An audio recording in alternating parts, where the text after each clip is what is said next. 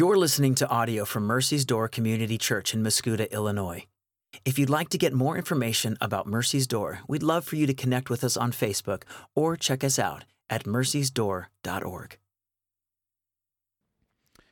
Well, this past week uh, has been uh, just a, a, bit of a roller coaster week for me, and, and a lot of it has revolved honestly around conversations that I've had with different people where I've, I've learned of things or events that I just didn't know had happened. Early in the week, I, I had a conversation actually with Pastor Adam, and he told me about a young couple who uh, him and I got to mentor at our last church. Uh, that honestly we were seeing kind of raised up and flourish before us, and they were excited to actually go out and to do ministry together. And Adam said, Hey, did you hear? They got a divorce, and she has walked away from the faith in my response immediately to him was, What happened? What happened? And he said, I don't know. A little bit later in the week, as most of you guys heard, I read the news of the shooting in Indianapolis. 10 people dead, no clear motive. And my immediate question was why would someone do something like that? Why would someone do something like that? And then just yesterday, I, I read an article that was put out that said that there have been over 700 suicides within the military in the last year. 700 men and women in active duty or reserve or National Guard roles determined that their life was so hopeless that it was better off for them to end it. And I asked myself the question how could they believe that? How could they believe that their lives were so hopeless? How could they believe that there was no help in this world? Church, last week I stood up here and I preached and we spoke and saw together about the words of life that our God speaks. That when God, our Creator, speaks, His words bring life out of nothingness. They take chaos and disorder and they bring about peace and flourishing. They are powerful words. And so, if these are the words that our God speaks, how in the world could all of these things be happening?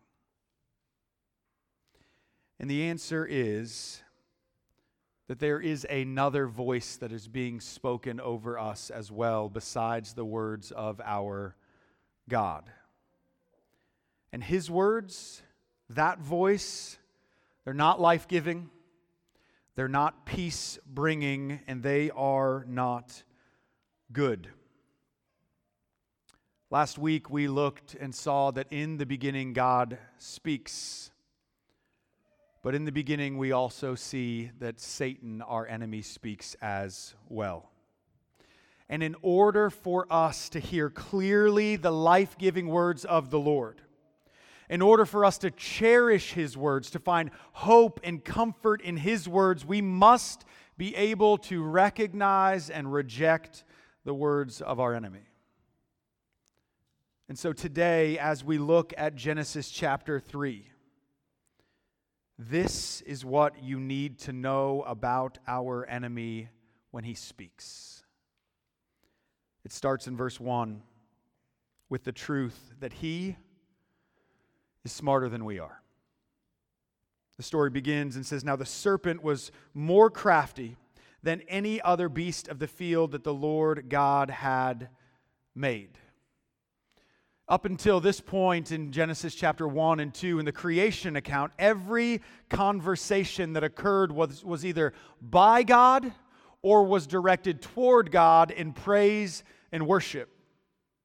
As a matter of fact, the only other words that we've heard outside of the words of God are the words of Adam when he receives Eve as a good gift from the Lord and he worships, declaring that God and the gift that he has given is worthy and beautiful and wonderful.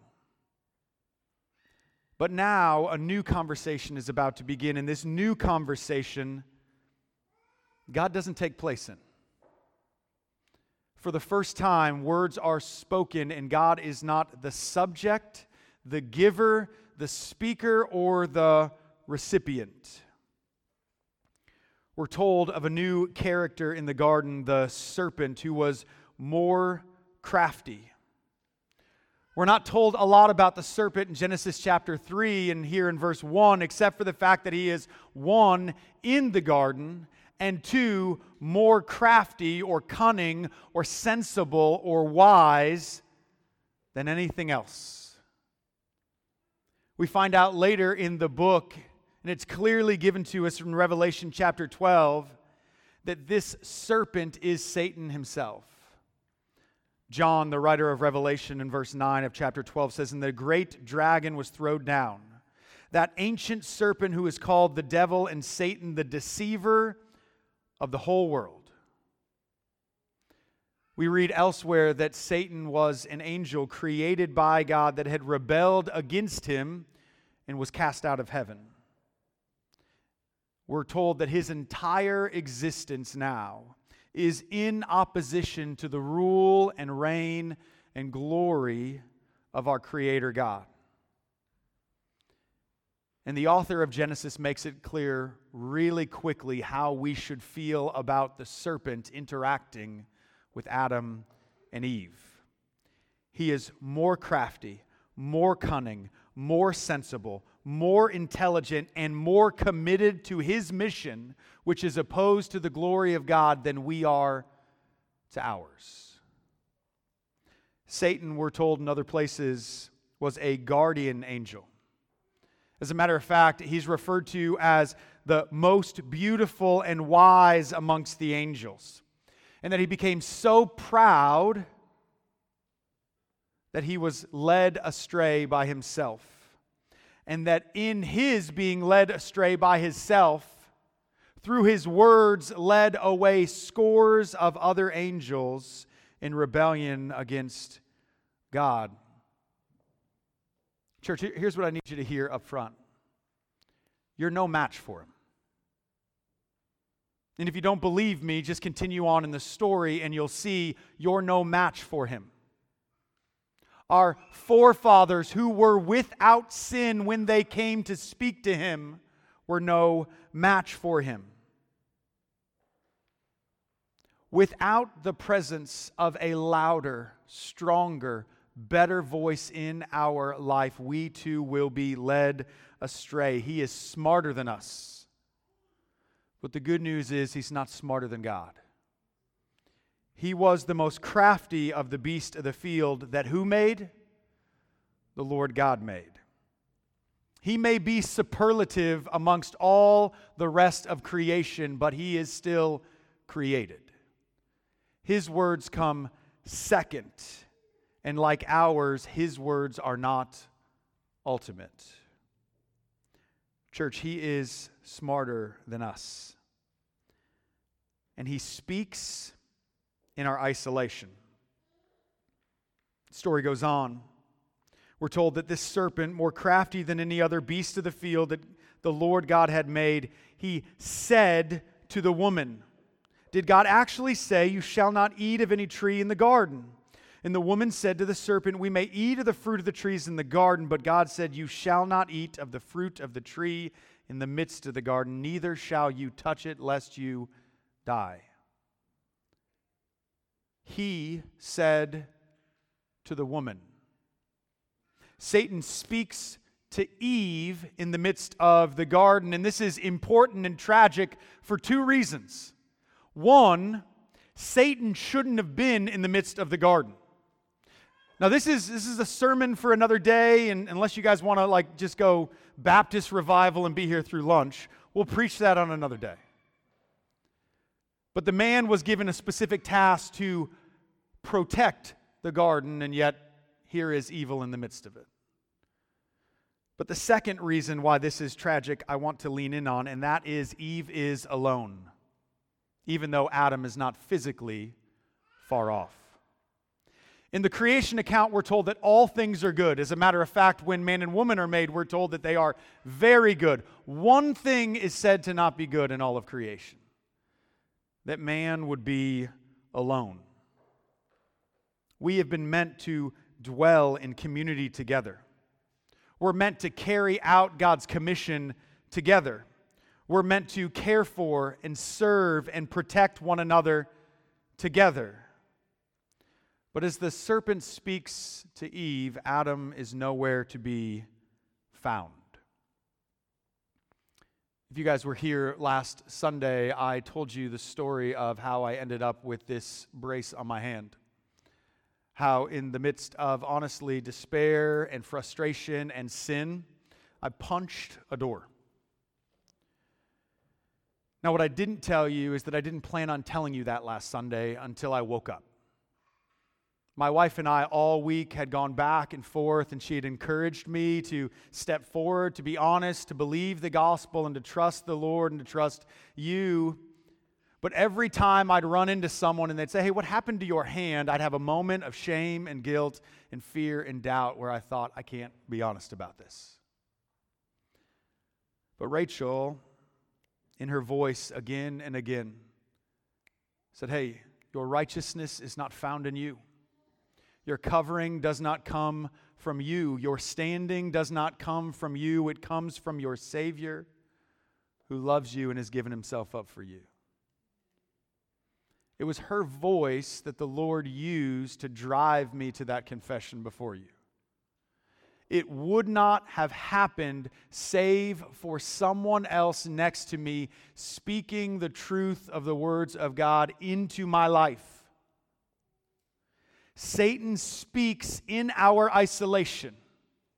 When we are alone, when we are disoriented, when we are confused, and when we have pushed out everyone else that can speak against him, it is then that he speaks to us. Church, you know what I'm going to say. If you've been to Mercy's Door three or four weeks, you know what I'm about to say right now. You must be in community and relationship with other believers who love you and love the Lord. It's true. Don't place yourself alone in the face of the enemy of our soul. Because let me show you what will happen. He said to the woman, Did God actually say, You shall not eat of the tree in the garden?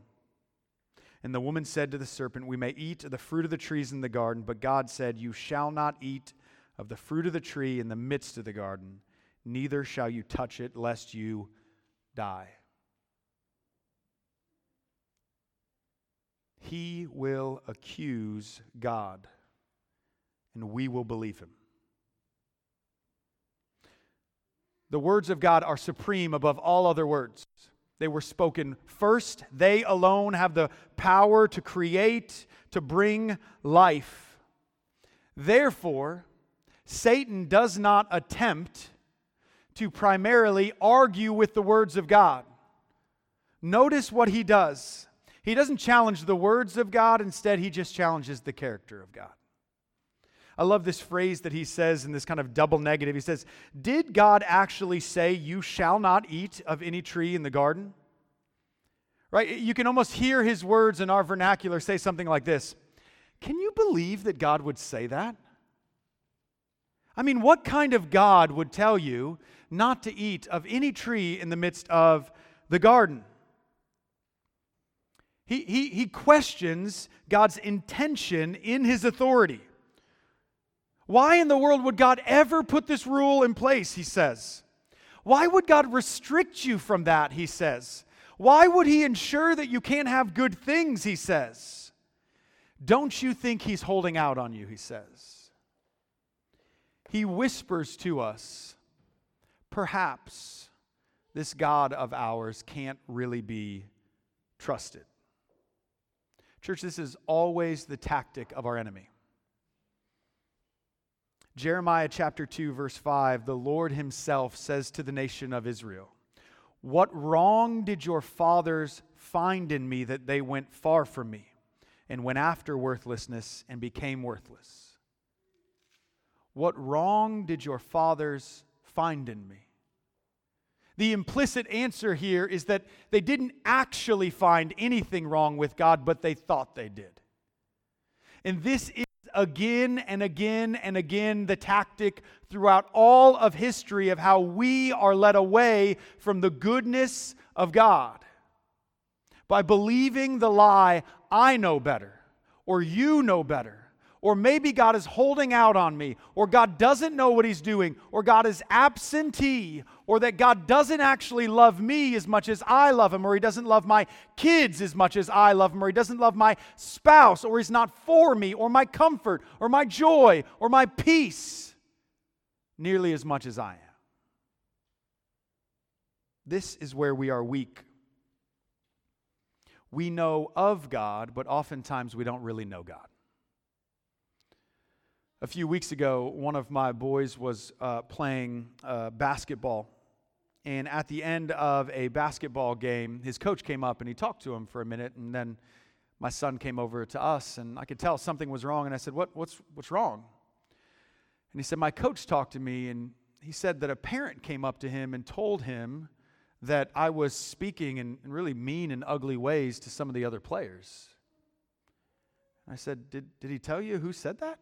He said, No. And he said, I said, Is that, did that happen? He said, No. And so I went up to the coach afterwards and I said, Hey, coach, tell me about what's going on here because I know my son. And I know he wouldn't do that. Now, it turned out that the parent had gotten the message wrong, that he had gotten the kid wrong. But in that moment, without even having all of the facts, without being able to work through and reconstruct the evidence, my heart just immediately went to the child that I have raised for years. And I was able to say in that moment, even of my sinful children, I know them. The question becomes when we hear the lies of our enemy, can we say to him, I know my God? That's not like him. I've said this from early on as I've pastored. You will do one of two things. You will either look around you at the storms of your life and, based on those storms, try and figure out who you think God is. Or you will know who your God is and you will look around you at the storms of your life and try and figure them out. It always goes in one of those directions. And the invitation for you and I is to look and see Taste and see, the psalmist says, and know that our God is good. Our enemy is smarter than us. He speaks into our isolation and he accuses our God. And then he misrepresents his words. But the serpent said to the woman, You will not surely die. For God knows that when you eat of it, your eyes will be opened, and you will be like God, knowing good and evil. The gospel writer John in chapter 8 says that Satan, by his nature, is a liar. I think when we hear that, we oftentimes think that his words will simply be the opposite of God's. That they will be so opposed, so over the top incorrect, that it will be easy to catch him in his lies. But Satan often speaks with just enough truth, just enough that it sounds a little bit like God, but holds out part of what is true. Sometimes he speaks so close to what God has spoken that we tend to believe him, and as we believe him, it leads us not into life but destruction. Satan makes two statements to Eve. He says, You won't die, and your eyes will be open, and you will know good and evil. Hear this both of those are true statements.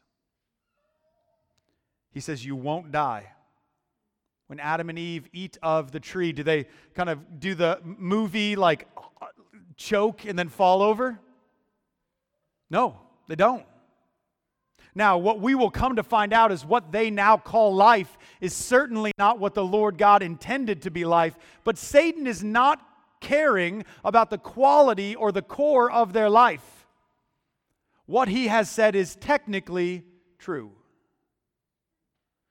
And then he says to Eve, You will know good and evil. The tree would indeed let them know good and evil. But the rub was they already knew good. They had experienced good, and nobody stopped to ask them whether or not they wanted to know evil or whether or not knowing evil would be good for them. The tree let them know good and evil, and they did not immediately die. Can, can you hear the slight shift in the words that Satan uses in order to trap Eve? He gives us pieces of the truth in order to deceive us. He, he'll tell us things that, like, like, these are good things for you sex, food, drink, and other pleasurable pursuits. But he won't tell you that you should pursue them within the design that the creator of those things have given us. He'll tell us that we must work and strive because our God is holy. But he'll also tell us that it's in our work and in our own righteousness that we will be saved and be okay and in relationship with God. He'll tell us things like sin is horrifying and destructive but he will not tell you that your sin and your shame and guilt has been nailed to the cross. He will tell you that this world is broken, that it's less than, that it won't fulfill, but he will refuse to tell you that you now belong to a better kingdom that will absolutely fulfill. He will tell you that he can offer you rest, pleasure, contentment, and comfort, all the while hiding that there is a better rest, a better pleasure, a better comfort and a better contentment that the Lord our God gives to us. Church, hear this. Our enemy is a liar, and he is skilled into convincing us that he is right. His voice is smarter than us, speaks into our isolation. It accuses God and it corrupts and misrepresents his words. But here's the really sad part eventually, his voice will sound like our voice. Look at what happens next in verse 6. So when the woman saw that the tree was good for food, that it was a delight to the eyes, and that the tree was to be desired to make one wise, she took of its fruit and ate. After hearing the voice of Satan, notice who does the ultimate convincing. It's the voice of Eve that puts the final nail in the coffin. She sees that the fruit is a delight to the eyes. She sees that it is good to eat, and she convinces herself that it will make her wise, and so she eats. Rachel and I, just this morning and, and just kind of digesting the last several weeks that I shared with you guys, have been hard. We're just talking about all the lies that we have been believing and how often those lies come from our own voices. See, what we do is we hear the voice of our enemy and then we speak it to ourselves. A pastor that I love and respect said, Stop talking to yourself. Let the Lord speak to you. Don't let you speak to you. Because eventually his voice will sound like our voice. If you want to know what the voice of Satan sounds like, do me a favor when you get home. Take your phone out, pull up the voice recording app, tell yourself good morning, and then play it back to yourself. That's what his voice oftentimes sounds like. It sounds like you. And you tend to listen to you a lot. This is why Scripture and community and other believers are so important. It's why we need the voice of God in our life far more than we need our own. This is what his voice sounds like. Now, let me show you what his voice causes it causes hiding, fear, hurt, and blame. She eats, and it says she also gave some to her husband who was with her, and he ate.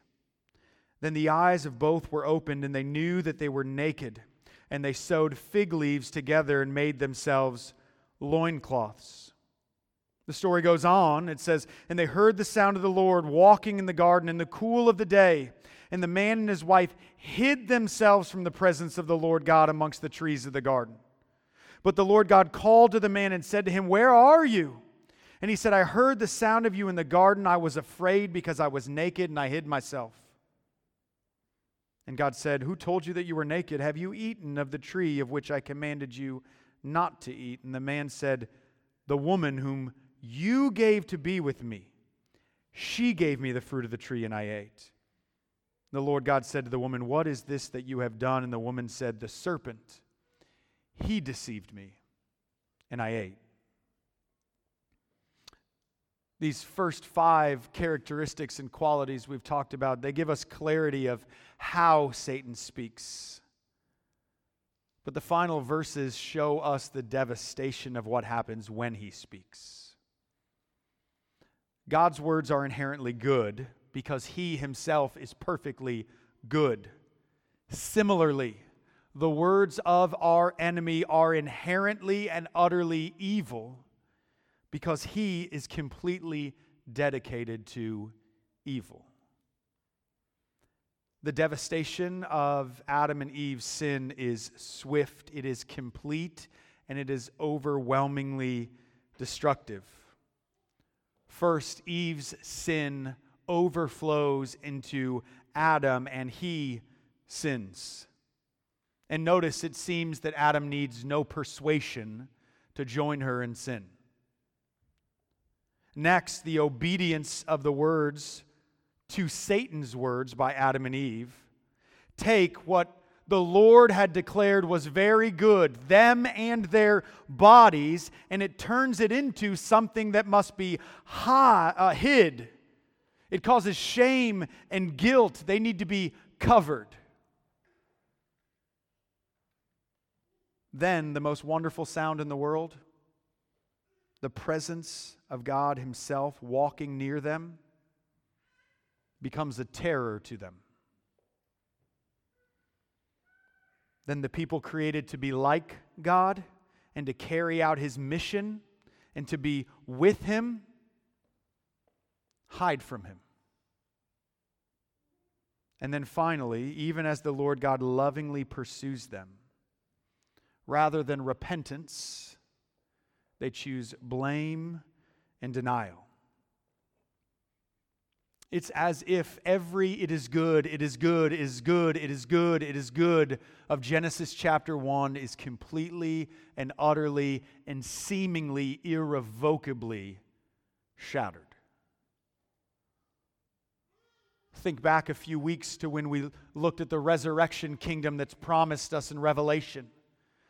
And we stood together as we read the words that one day in the new heavens and the new earth there will be no more sorrow and no more pain, no more suffering, no more strife, and no more death. All of those things come flooding in as Adam and Eve believe the voice of the enemy and rebel against God.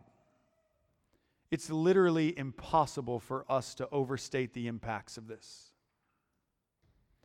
And so, if these are the consequences of believing the words of our enemy,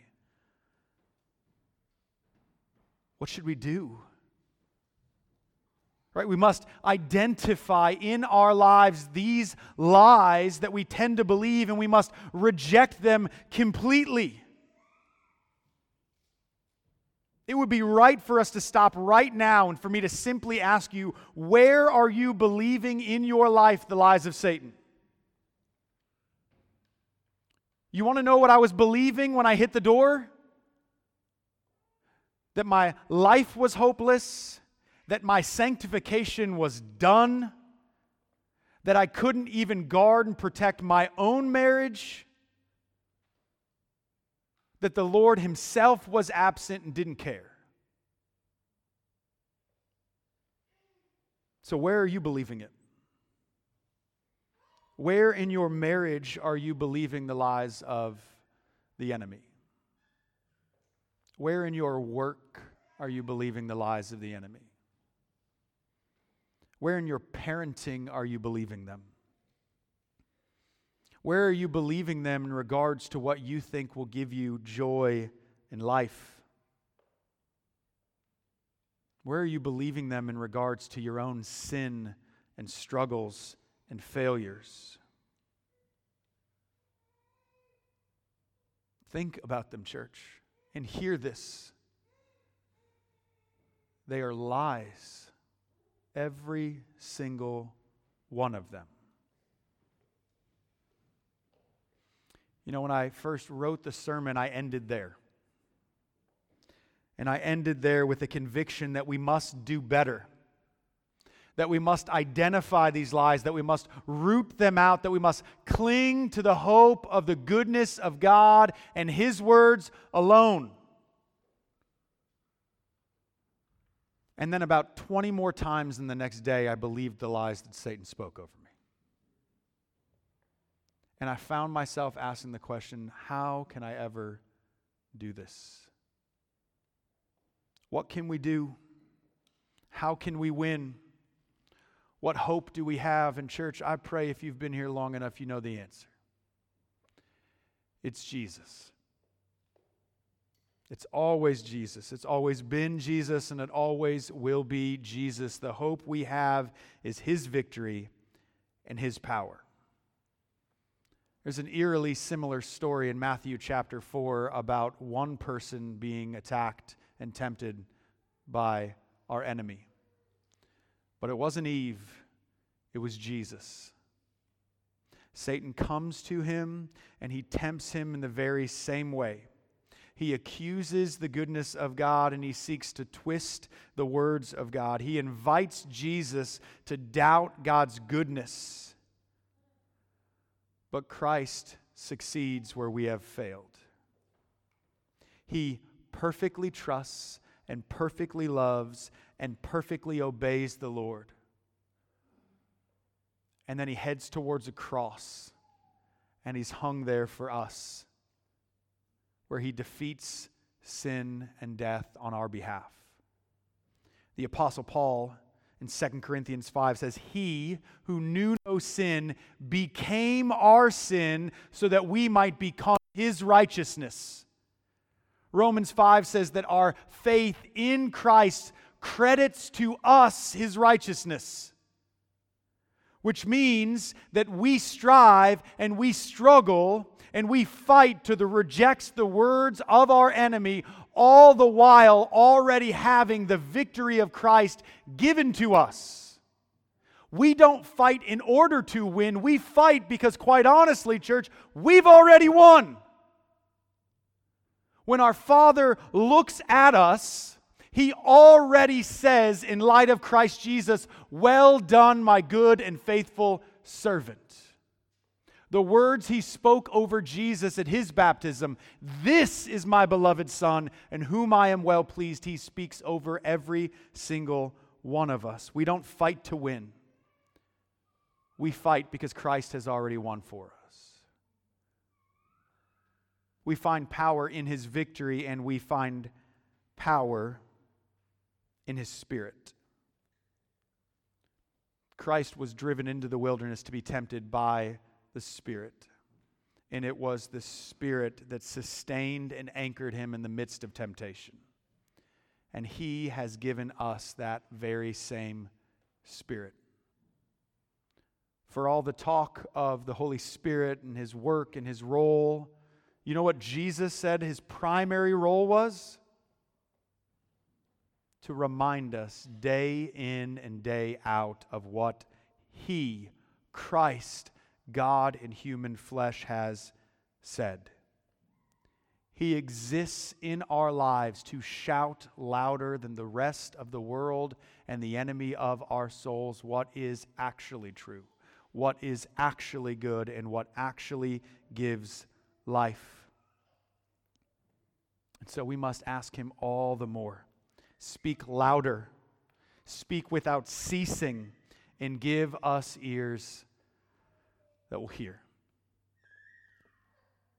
Church, listen there is another voice that speaks in this world. And it speaks in our lives. And it has caused destruction and death and chaos. But hear this, church it's a conquered voice. It's a voice that has been stripped of its power. It's a voice that at its heights can only drive us towards the grace and mercy of our Lord. He speaks lies because he knows the truth is bigger and better than him. And so, church, by God's grace, may we be a people not of words of death, but a people of the words of life. Pray with me.